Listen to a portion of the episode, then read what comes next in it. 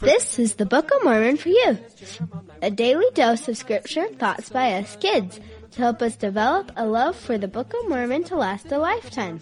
Hey, hey, hey, hey! All right. Hey, everyone. I have two guys with me today because I'm so lucky. You guys want to introduce yourself? Of course. Um, my name is Spencer. My name is Lucas. We're both 17. We both live in Arizona. We work together at the Golden Scone Wow, that's awesome. How long have you guys known each other? since like Cub Scouts, probably.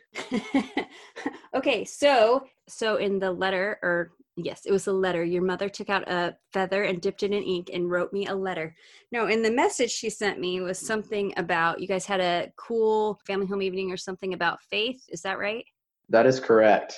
So it was for church because we're not going back quite yet. And me and Lucas were both working at the time. And we're like, why don't we just do the lesson together for both our families? And so the next Sunday, we like thought of a lesson and got our families together and had church. And then we had a lesson about faith.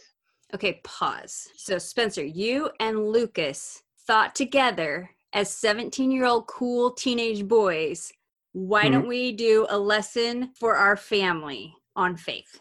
Yep. For reals that happened. Yes. That's awesome. Good for you. What good boys. Oh, thank you. okay, continue. Sorry. I didn't know if you guys were pranking me. Oh no, definitely not. I don't know. It just, just kind of seemed fun just to do it together.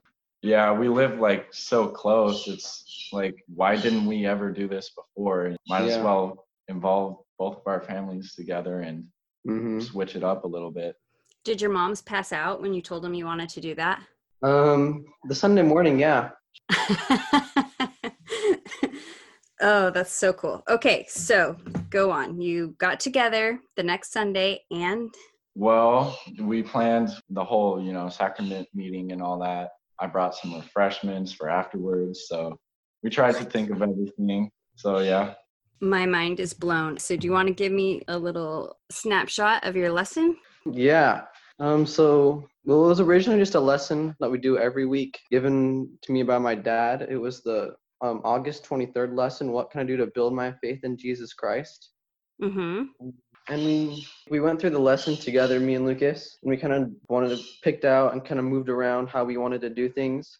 And we started off with the drawing a picture on the whiteboard. Yeah, about Helaman 512. He Fidos, rock, rock, rock. When I was in seminary my senior year, we did Book of Mormon, and it was Helaman 5, 12, which is a dozen, and it was built on the rock. So it's He, Phi, does, like dozen. Rock, rock, rock. That's how I remember. Okay, go on. Oh, okay, that makes sense. That's cool.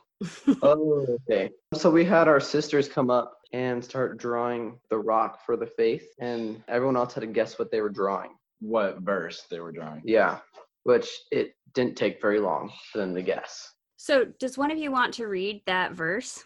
Yeah, sure, I'll read it. So it says, And now, my sons, remember, remember that it is upon the rock of our Redeemer, who is Christ, the Son of God, that ye must build your foundation. That when the devil shall send forth his mighty winds, yea, his shafts in the whirlwind, yea, when all his hail and his mighty storm shall beat upon you, it shall have no power over you to drag you down to the gulf of misery and endless woe, because of the rock upon which ye are built which is a sure foundation, a foundation whereon if men build, they cannot fall.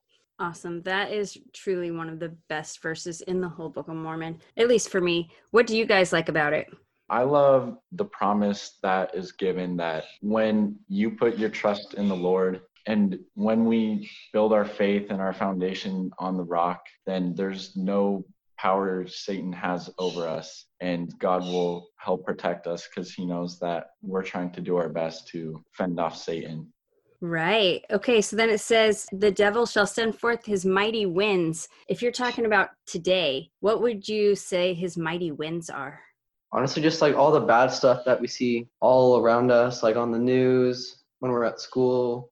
Yeah, I was just thinking that just as you were reading it, like the mighty winds, like winds can almost be like if you picture all the people all around talking and saying all of the stuff that we don't believe and making fun of all the people who do believe, or, you know, that is wind. You know what I mean? Like all the words coming out of all those people's mouths. It could be like a big rush of wind. Yeah. Yeah. And then maybe the shafts in the whirlwind could be things they say that are meant to hurt you. I mean, it seems today because people can be so anonymous on the internet and whatever that people go for the throat. Yeah, definitely. I agree. Okay, and then Mhm. we've got hail and a mighty storm. It sounds pretty miserable. Yeah, it's something that nobody wants to be in, but sometimes in life we'll get dragged down without even knowing it sometimes. So it's good to always stay conscious about what you're doing and how you go about your studies and making sure that you have the armor of God with you at all times. Making sure that rock is firm. Yes, exactly. And being deliberate, not casual in the things that we do. Yeah, And saying, hey, moms, we're going to do a lesson for church. You guys are the best. Okay. So then she said that you're talking about faith and you came up with like a little acronym. Uh, yes, I did. So the acronym is so it's faith. It's follow all inspiration through the Holy Ghost. I like that. So F is follow, A, all, inspiration T is From through. through, oh, through Holy Ghost. The Holy Ghost. Awesome. And so, how does following inspiration related to your faith? I feel like a big part of faith is acting upon like impressions we get because sometimes we might be scared or nervous to try something or do something. But if we have faith to go out and try, we'll be blessed and it could really benefit us. Exactly. How can you tell when something is inspiration or prompting and not just a thought that you came up with? my dad actually gave a talk and he was saying if you have a question and you come with a question the answer is not always going to come right away right then and there when you're praying about it or pondering. It'll be sometimes over time you feel that it's right and if not then you might have a stupor of thought and you feel that it's not the right thing to do at that time or you can feel that it is and that it's something that will benefit you for the better. Yeah, totally. Relief, happiness, peace. So, those feelings, that's when you know you're on the right track. yeah Okay, so I'm going to end this one right there, and I'm going to add the second half today also. And you can either listen to the rest of it today or save it for tomorrow, whatever you want.